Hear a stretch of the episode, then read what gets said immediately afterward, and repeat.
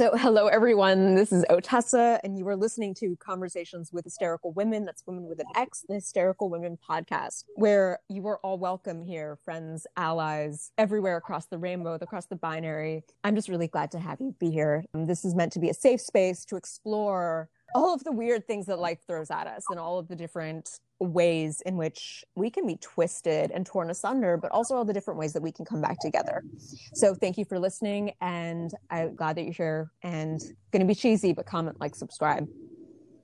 So, hello, everyone. This is Otessa. And when I say hello, that is hello to all of you, whether you are my cis women, my trans women, my male allies, whether cis het, trans, gay, wherever you are on the rainbow of being, I'm really glad that you're here. And I know it hasn't exactly been a very easy year. And certainly when I started my production company all the way back in 2008, I had no idea what I was getting into when I called it 2020 Productions.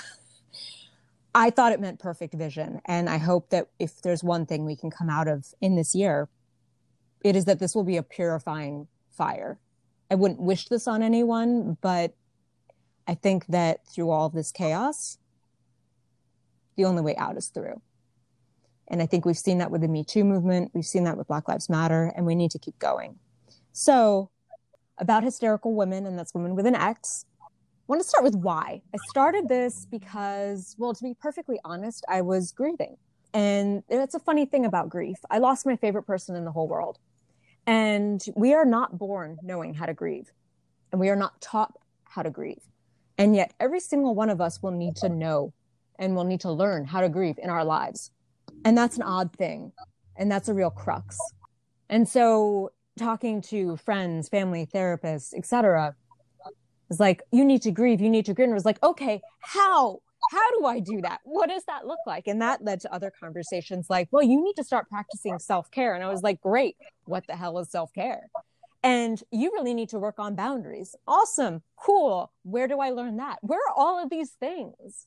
Why are we not taught these? Where can I learn about them? And then also a lot of the places that you might go to learn about them, you, you know, you're not necessarily going to be getting that information from people who are actually in the wellness and healthcare centers or sectors. Um, you know, and there are going to be times when influencers are important. There are going to be times when you really want someone who has gone to school or has decades of experience in the space.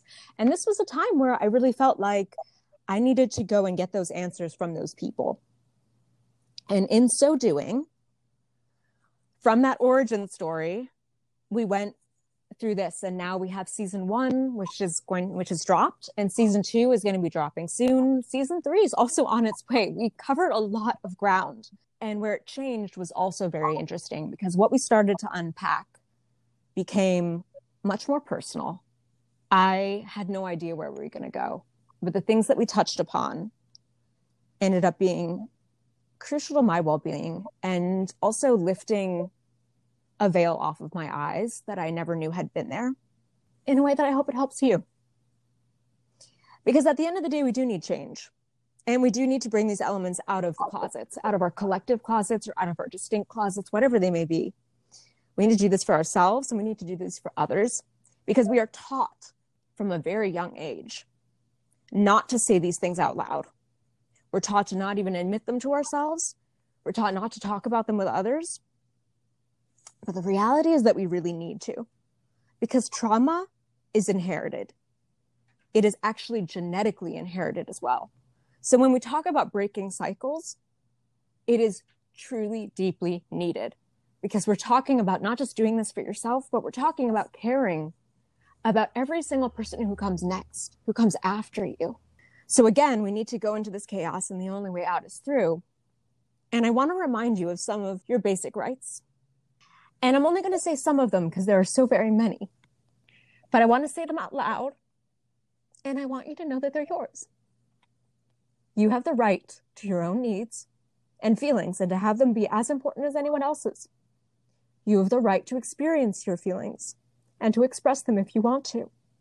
You have the right to not be held responsible for other people's feelings. And you have the right to express your opinions. You have the right to decide what your priorities are. You have the right to be independent if you choose to. You have the re- right to decide how you spend your time. And you have the right to choose how you live your life. And just as you have those rights, so do I. These are also my rights. And thank you for listening to Hysterical Woman. It's really great to have you here.